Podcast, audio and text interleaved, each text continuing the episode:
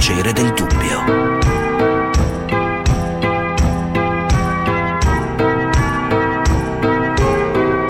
Di Gianluca Nicoletti.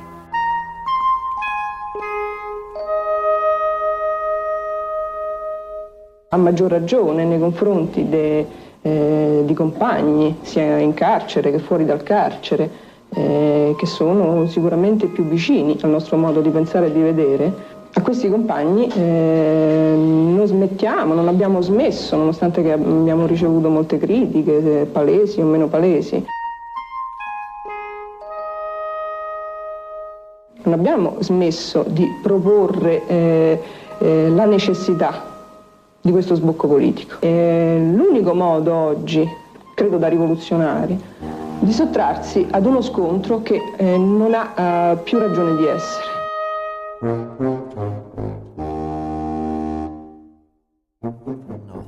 pensatori, gli opinionisti, i maître i grandi giornalisti, i politici, gli uomini della strada, uh, questi incontri ravvicinati del terzo tipo. Sì, perché questa mattina, eh, quando ho sentito la prima notizia del rientro dei sette ex terroristi dalla Francia, ho pensato esattamente a quella scena del film di Spielberg, che è un film del 77, la scena finale quando dall'astronave escono tutti i sopravvissuti ai rapimenti alieni e escono persone anche vestite con abiti di fogge di secoli passati.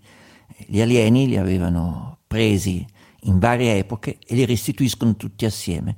Tutti vestiti come si vestivano nella loro epoca, tutti intangibili dal punto di vista dell'invecchiamento, erano uguali e ma riescono tutti. Ecco, io mi immagino eh, l'arrivo all'aeroporto dei sette ex terroristi, eh, terroristi eh, ex in quanto non esiste più quel tipo di terrorismo in Italia, e qual è l'impressione che eh, eh riceveranno dalle persone che in qualche maniera hanno condiviso eh, l'epoca in cui si sono prodotti.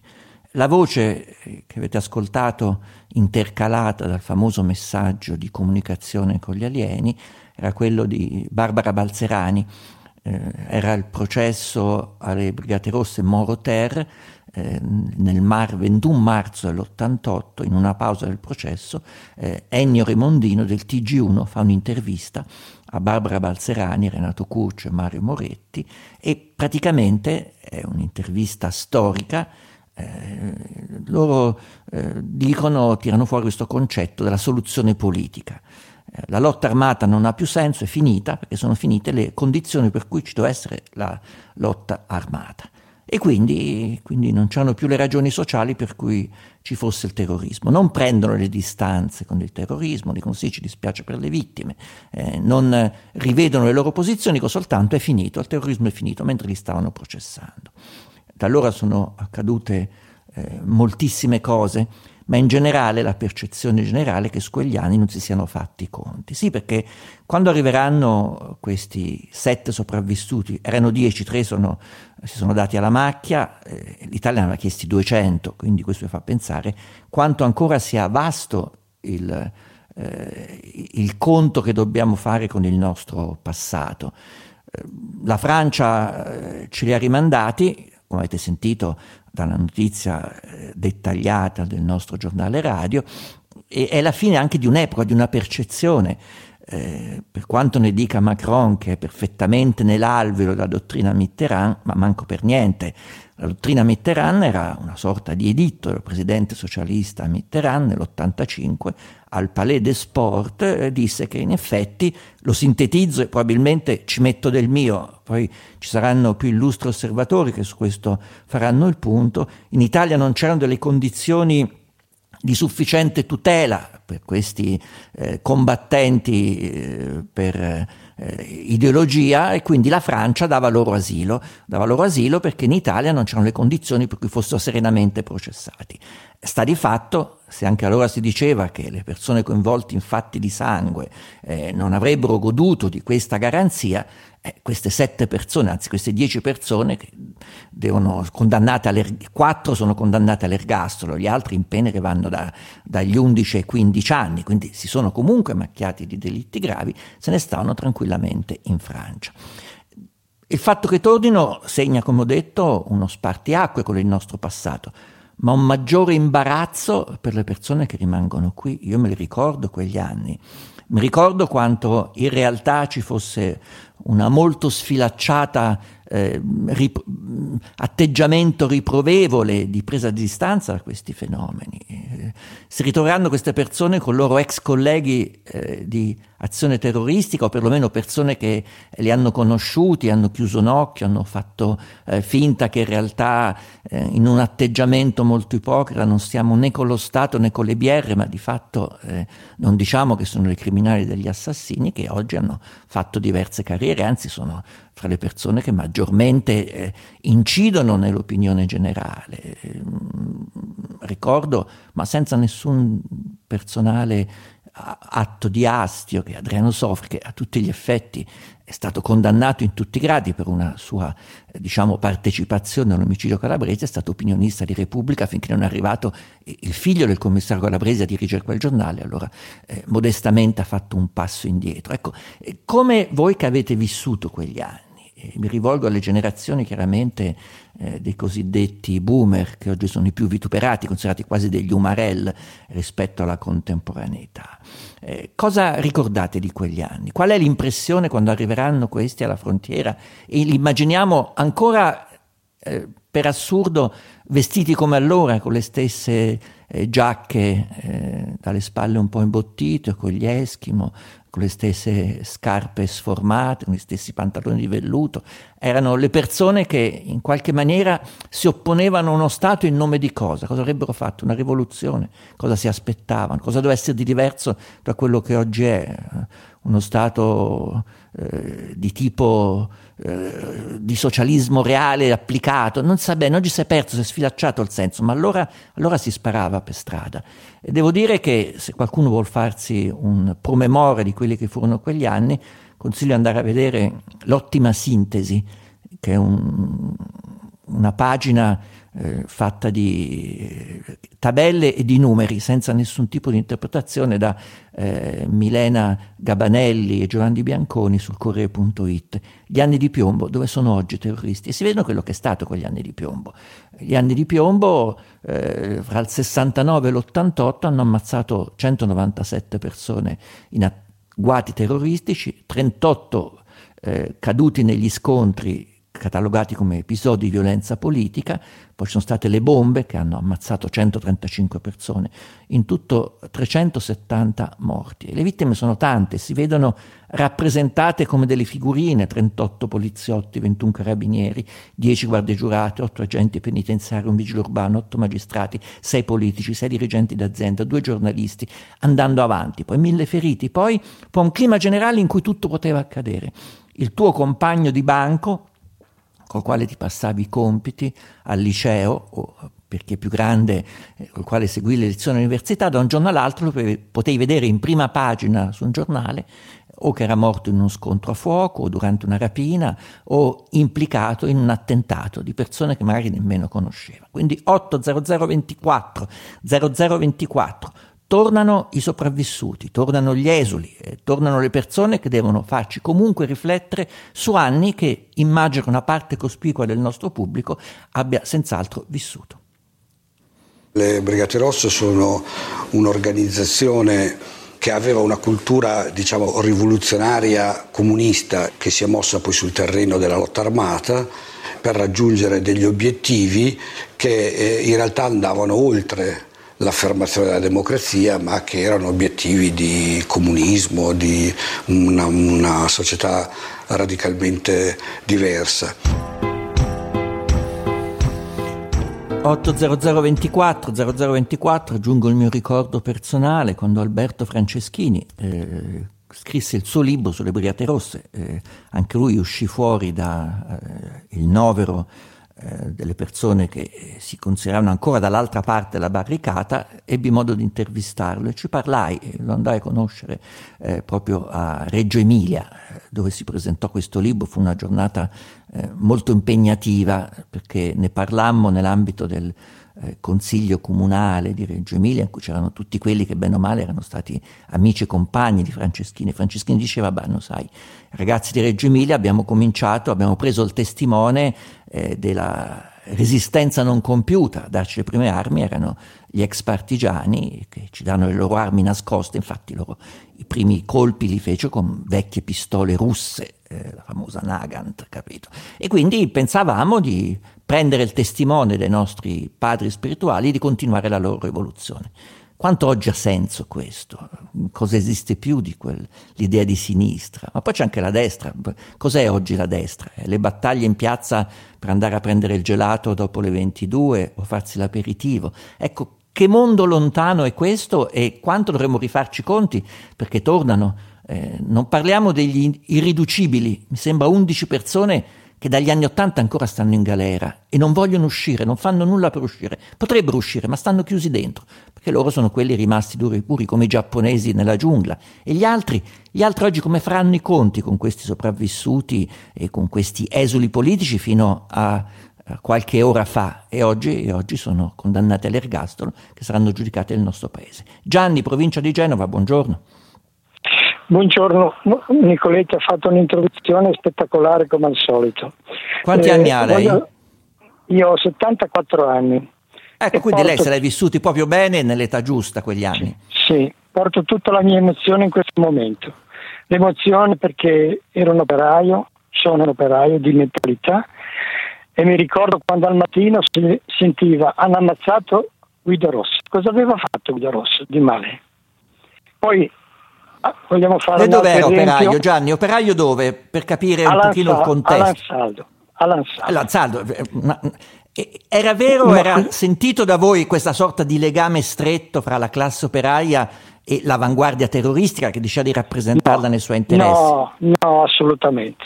Assolutamente. Io sono un militante, ero un militante fervente di sinistra, ma non mi sarei mai sognato di ammazzare qualcuno o di apprezzare che hanno ammazzato qualcuno che magari era un operaio come me o anche penso anche al giudice Cocco e alla sua scorta perché non, fa, non erano miei antagonisti né politici né sociali in nessun modo. Io non condivido di ammazzare qualcuno per imporre un ideale. L'ideale deve essere imposto con il convincimento con il sorriso con la cultura. E mi, e mi allora, la, la, premessa, la premessa del, diciamo, della eh, cosiddetta dottrina Mitterrand era che in realtà il criminale politico aveva un grado di dignità diversa rispetto al criminale comune, quindi meritava attenzione, meritava eh, protezione, perché in Italia, eh, eh, in un pensiero radicale condiviso molto allora, non c'erano le condizioni di democrazia o di tutela ai loro diritti, per cui queste persone sono state tranquillamente in questi ultimi decenni, pur essendo condannate in contumacia per ergastolo, a fare i fatti loro. E questa è ormai una narrazione eh, di cui eh, ci siamo ormai anche riempiti le orecchie, l'intellò che vive in Francia, che viene protetto, che sì, ha fatto delle cose, ma tutto sommato le faceva per salvaguardare o per eh, far emancipare una cosiddetta classe operaia. Eh, Balzerani, Curcio e Moretti a Remondino hanno detto che la lotta armata è finita perché sono finite le condizioni per cui la classe operaia che lei rappresentava eh, aveva eh, diritto ad essere rappresentata con un'azione rivoluzionaria. In realtà poi le condizioni erano finite, non si capisce bene cosa è successo hanno avuto tutto quello che desideravano, hanno avuto la loro dignità. Eh, perché quell'azione terroristica è finita, se non perché li avevano presi tutti e messi in galera? Andrea da Brescia. Sì, salve. Eh, io sono anch'io un sopravvissuto degli anni 70, quindi se mi permette ti do il tu. Eh, sono di Brescia, eh, classe 57, quindi io negli anni, prima metà anni 70, ho frequentato il liceo scientifico. Quindi tu sì. ti sei vissuto alla bomba, ti sei vissuto tutto sì. alt- l'altro sì, versante del terrorismo, il terrorismo di destra. Eh, sì, sì, sì. La mia testimonianza è meno grave di quella precedente, ovviamente, però mi è piaciuto molto un'espressione che ha usato la persona prima, che non era contro la violenza, ma per la convinzione con la cultura. Io vorrei spiegare la cultura, cos'era al liceo in quegli anni. Eh, io non sono mai stato tanto di destra né fascista, però io volevo entrare agli scioperi perché mi dava fastidio subire l'imposizione. E infatti, per inciso, nel giorno della bomba ero a scuola, questo ha rassicurato molto i miei genitori. L'anno dopo, 75, eh, filo- il, il professore di filosofia mi ha dato una grandissima lezione che mi è servita tutta la vita. Sono entrato allo sciopero, ero l'unico nella classe. Lui è entrato in classe, a tu per tu mi ha detto, non dico il mio cognome, Andrea tu se entri ancora ti rimando a settembre. Eh, e io ho capito cosa voleva dire essere di sinistra. Sì, ma eh, Andrea, ho vissuto esattamente la sua esperienza in una città come Perugia, che era una città in cui ecco. eh, quello che chiamavamo il, il, Cremlino era la collina con le ville di tutti i dirigenti del PC e noi che non eravamo del PC erano considerati ecco. quasi dei pari, quindi so esattamente cos'è questa situazione. E, esatto, però esatto, esatto. Eh, mi piacerebbe che queste cose venissero su con serenità. Sono anni passati, bisogna fare i conti con il nostro passato. Ancora dobbiamo fare i conti addirittura con gli anni del ventennio, della dittatura e non siamo sereni. Ma non siamo nemmeno sereni nel fare i conti con gli anni del dopoguerra. Quello che è accaduto dagli anni 70 agli anni 80 ancora è troppo intessuto di protagonisti che hanno completamente un alto ruolo nella società per fare i conti, secondo me, serenamente. Ci fermiamo un istante, sono tante le telefonate, sono contento.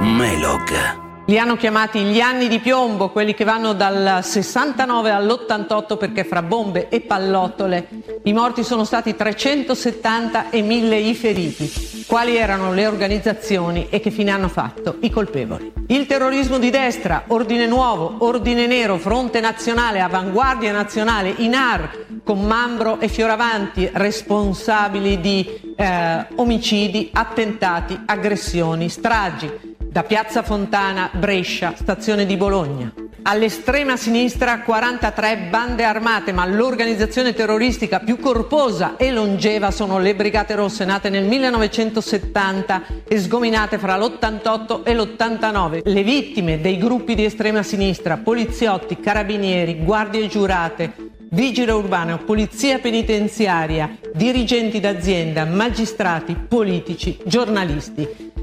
In totale, fra il terrorismo di sinistra e di destra, 6.000 inquisiti e oltre 4.000 arresti.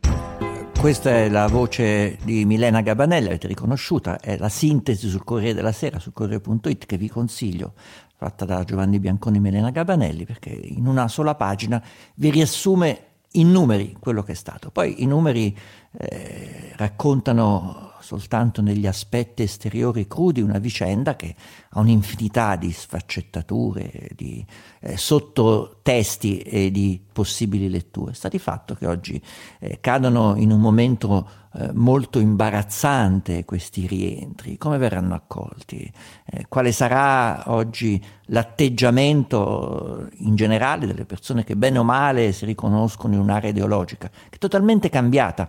Nessuno più naturalmente se la sentirebbe eh, di fare dei distinguo sul terrorismo, come venivano fatti negli anni in cui si produceva il terrorismo, indubbiamente. C'erano prese di posizione manifesti firmati da illustri intellettuali che tutto sommato eh, non giustificavano apertamente il terrorismo, avevano una posizione eh, molto ambigua nei confronti eh, di queste persone che, che, uccidevano, ammazzavano e non sempre erano eh, dei figli del popolo. Eh, ci sono stati illustri figli di ottima famiglia che hanno ammazzato eh, giornalisti eh, a cui non avevano assolutamente eh, nessuna ragione di uccidere per motivi eh, particolari e, parlo del delitto Tobagi. Sono state molte persone che oggi sono a piede libero, che si sono macchiate eh, lo stesso e sono state giudicate per delitti altrettanto gravi eh, di questi sette esuli che saranno riportati in Italia. In Italia, data l'emergenza, si erano messe in atto delle eh, misure eh, che premiavano in qualche maniera chi si dissociava, chi tutto sommato faceva i nomi degli altri, dava le possibilità di arrestare gli altri e si salvava la pelle. E molti l'hanno fatto. Enzo da Lucca. Buongiorno. Enzo? Allora. Sì, pronto, buongiorno a tutti. L'as- l'ascolto.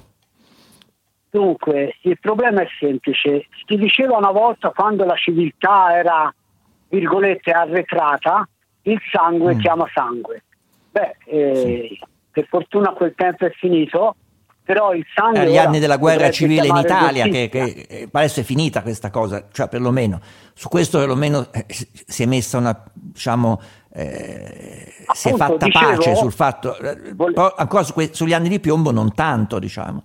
Volevo dire che ora il sangue almeno deve chiamare giustizia, perché altrimenti vuol dire che dalla storia che, che si leggono accuratamente le rivoluzioni più sanguinose in pratica non hanno risolto altro che eh, stragi, bene, a questo punto almeno giustizia ci vuole. Giustizia sicuramente ci sarà perché eh, sono stati condannati, rientrano in Italia, non possono che scontare la loro pena, poi ci possono essere tutti gli strumenti eh, di comprensione possibile e immaginabile, ma secondo me è la caduta eh, di quell'ultimo e sfilacciato baluardo di giustificazionismo che giustificava insomma eh, la forte componente ideologica di questi atti che alla fine eh, come se fossero stati fatti per un fine superiore sempre prendendo le distanze dai fatti di sangue ma al di là che si dica eh, che tutto sommato eh, queste persone eh, rientrano in Italia in nome della cosiddetta dottrina Mitterrand, per tutti questi anni sono stati esuli politici in Francia a tutti gli effetti, eh, stavano lì e svolgevano lì la loro vita, quindi c'era una maniera comunque eh, da parte di un residuo ideologico di considerare il loro atto meno grave eh, piuttosto che una persona che uccide persone facendo una rapina o compiendo una strage per puro sadismo. Mario da Vicenza. Sì, buongiorno. Mm, A me questa cosa fa, suscita dolore e rabbia. Eh, dolore perché io ho 66 anni, credo che siamo della stessa classe. Sì, più o meno sì, del cinqu- certo, sì. del 54. E io purtroppo l'ho vissuta tutta, per cui mh, questa cosa mi suscita sicuramente dolore perché eh, il ricordo di tutta la gente caduta per atti di persone senza dignità, perché prima ho sentito parlare, perché lei diceva giustamente che Mitterrand eh, riteneva che questi avessero dignità di combattenti, invece io li ho sempre considerati dei criminali, dei, dei volgari eh, assassini da strada e quindi ammantati. Però si ricorda, allora si era- ricorda ne- nella lettura quotidiana eh, che si faceva di questi atti, c'era sempre una frangia che tutto sommato non prendeva un- una posizione così decisa, a parte dopo diciamo, lo spartiacque è stato, è stato il caso Moro, è stato un po' lo spartiacque, ma prima comunque nei salotti e nelle terrazze dove c'erano le persone che contavano, e questo dico per esperienza personale, c'era sempre chi tutto sommato si dava di gomito e si faceva l'occhiolino, c'era sempre qualcuno che pensava che tutto sommato facevano uno sporco lavoro che fosse necessario e su questo dobbiamo secondo me fare un pochino i conti senza eh, inchiodare al muro nessuno ma eh, ragionare serenamente su quello che è stato un momento di grande confusione nel nostro paese. Maurizio da Genova. Buongiorno Nicoletti, io mh, ho 59 anni e quando ne avevo 15-16 frequentavo l'istituto tecnico commerciale a Genova no? e tutte le mattine prendevo l'autobus e saliva un maresciallo dei carabinieri, lo ricordo benissimo come se fosse ieri, saliva tutti i giorni, era una figura, mh, era una figura ormai familiare, no? Questo signore saliva in divisa sull'autobus e lo vedevo tutte le mattine. Un giorno fecero le Brigate Rosse un attentato in via Gibi Monti a Genova, per l'appunto, uccisero credo 4 o 5 carabinieri, tra i quali c'era anche questo maresciallo. Questo maresciallo che era per me una figura quasi, non dico paterna, ma comunque una, figura familiare. Ecco niente, mi ha segnato per un po' di tempo questa cosa. Eh, Credo che sia, sia stato un periodo veramente molto brutto, molto erano gli anni di piombo. Ecco, come resto, commentavate voi ragazzi che prendevate quell'autobus tutti i giorni il giorno che avete saputo che il maresciallo che saliva quel giorno, che era, era, veniva considerato un nemico del popolo eh. sopra il fatto che faceva il maresciallo dei carabinieri, e quella era la percezione. Certo, era una, non ci prendiamo le, in giro. Le, le dico Nicoletti, anche per i miei amici era una figura familiare, era quasi come, non dico un padre per carità, ma era comunque un uomo che andava a lavorare tutte le mattine. Fu ucciso in un bar mentre faceva colazione insieme ai suoi colleghi. Ecco, io penso che cosa ci può essere di più osceno e vigliacco di questo? Non, non, per me sono imperdonabili. Non, non, non aggiungo nulla alla sua testimonianza che mi sembra già, già, importante in sé perché eh, racconta un punto di vista che eh, spesso è stato non espresso rispetto alle vittime eh, del terrorismo. Giampaolo da Venezia. Sì, buona, buona giornata e grazie per avermi chiamato. Io vivendo a Mestre e facendo il liceo classico, quindi ero anch'io un 14enne come chi mi ha preceduto, ho avuto anche la fortuna e tuttora sono amico della famiglia Tagliercio e in quel periodo abbiamo proprio vissuto direttamente, tra l'altro il giorno prima che andassero a prenderlo, uno o due giorni prima io ero a casa loro che giocavo con i figli. E mi ricordo esattamente il periodo, oltretutto noi abitavamo eh, in periferia con il nostro vicino di casa che era l'autista dell'ingegner Tagliercio, quindi la cosa l'abbiamo proprio vissuta e partecipata a pieno. Mi ricordo questo, questo senso di, di, si viveva in una sorta di, di, di bolla, di, ovatta, capitavano queste cose perché in poco tempo hanno ucciso il commissario albanese, il vice del petrolchimico che era Gori, per fare, come dire, da, da segnale a Tagliercio, guarda che il prossimo sei tu, e poi rapirono e torturarono e uccisero anche l'ingegnere Tagliercio. Mi trovavo ecco poi... Giampaolo, poi mi dice una cosa di esperienza, vedo che lei è, è, è stato un testimone anche attento, si ricorda tutta la sequenza di alcuni fatti. Sì. È vero o no, io almeno ho questa impressione, che tutto sommato questi atti non destassero una sorta di raccapriccio generale, tutto sommato l'opinione generale era quasi, non dico diffusa al 100%, non dico da parte di tutti, ma c'era quasi un'entrata nella normalità che questo accadesse. Ma io le dico Dopo un po' sembrava come oggi leggiamo gli incidenti stradali, ecco, una cosa del genere.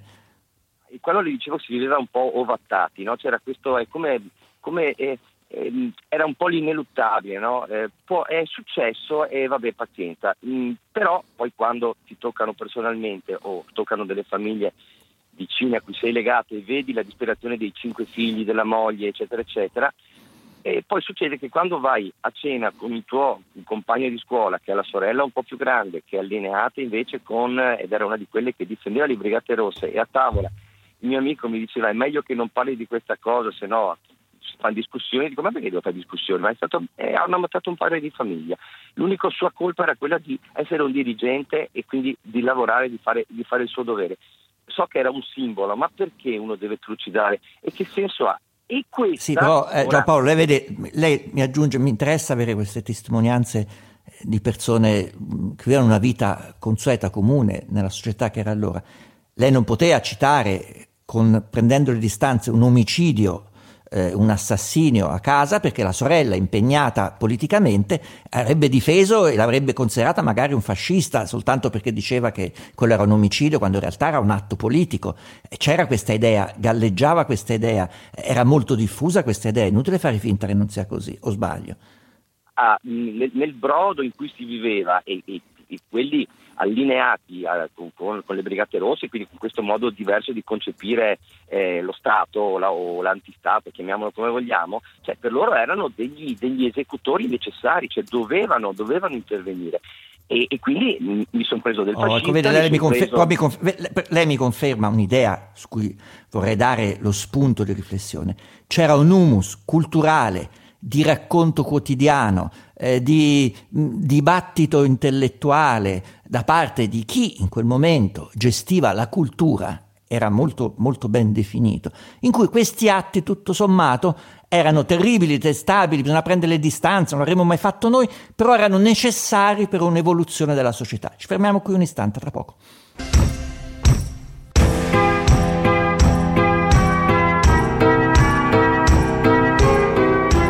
Melog 800 24 0024 stiamo facendo una raccolta di testimonianze, eh, testimonianze prese a caldo perché la notizia di questa mattina delle 10, quindi nessuno ha il tempo di elaborarla, eh, del fatto che rientrano in Italia un gruppo di terroristi condannati all'ergastolo a pene detentive eh, importanti per aver partecipato a, a, fatti criminosi della lotta armata e questo, questo impone una riflessione di chi è rimasto sia gli undici irriducibili, vorrei sapere come leggeranno questa mattina questa notizia, quelli che sono rimasti chiusi in carcere dagli anni Ottanta, non, non, sono scesi a nessun tipo di compromesso, potevano uscire, sono stati dentro. Questi altri sono scappati, hanno eh, fatto la vita dorata degli esuli politici adesso rientrano.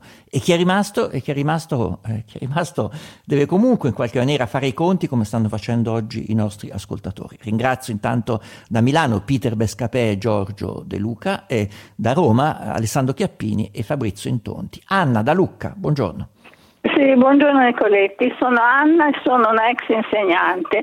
Nel 1978 insegnavo in una scuola elementare dell'Interland milanese. Eh, una mattina un insegnante non si presentò a scuola e ci fu comunicato che era stata arrestata perché faceva parte di un gruppo delle Brigate Rosse. Questa Lei la, la conosceva? Certo, avevamo tutti i consigli di classe insieme. Eh, no, però è molto importante, no, non chiuda qui Anna, perché questo dà l'idea della normalità in cui si svolgevano questi episodi. Questa certo. è una sua collega, faceva i consigli di classe, ci parlava, certo, prendevate il caffè certo, assieme. Si prendeva il caffè, si sapeva che era mh, mm, sicuramente di sinistra, anche per, per l'abbigliamento solito di questi, di questi gruppi, eccetera, però eh, Beh, quello ci sta, non, non, era un delitto sì. essere, essere no, di sinistra. ma voglio anzi. dire, in senso anche nei consigli aveva sicuramente degli atteggiamenti eh, di sinistra, eccetera, però da lì a sapere che questa insegnava in una classe di bambini di quinta, eccetera, eh, insomma è stato, è stato, veramente una cosa scioccante. E di cosa che... è stata accusata questa, si ricorda questa Guardi, sua collega? Eh, faceva, no, non mi ricordo, so, mi ricordo il nome, ma non è il caso che glielo dica. No, non interessa. Faceva parte, faceva parte di un gruppo a Milano di questi che gambizzavano, eccetera.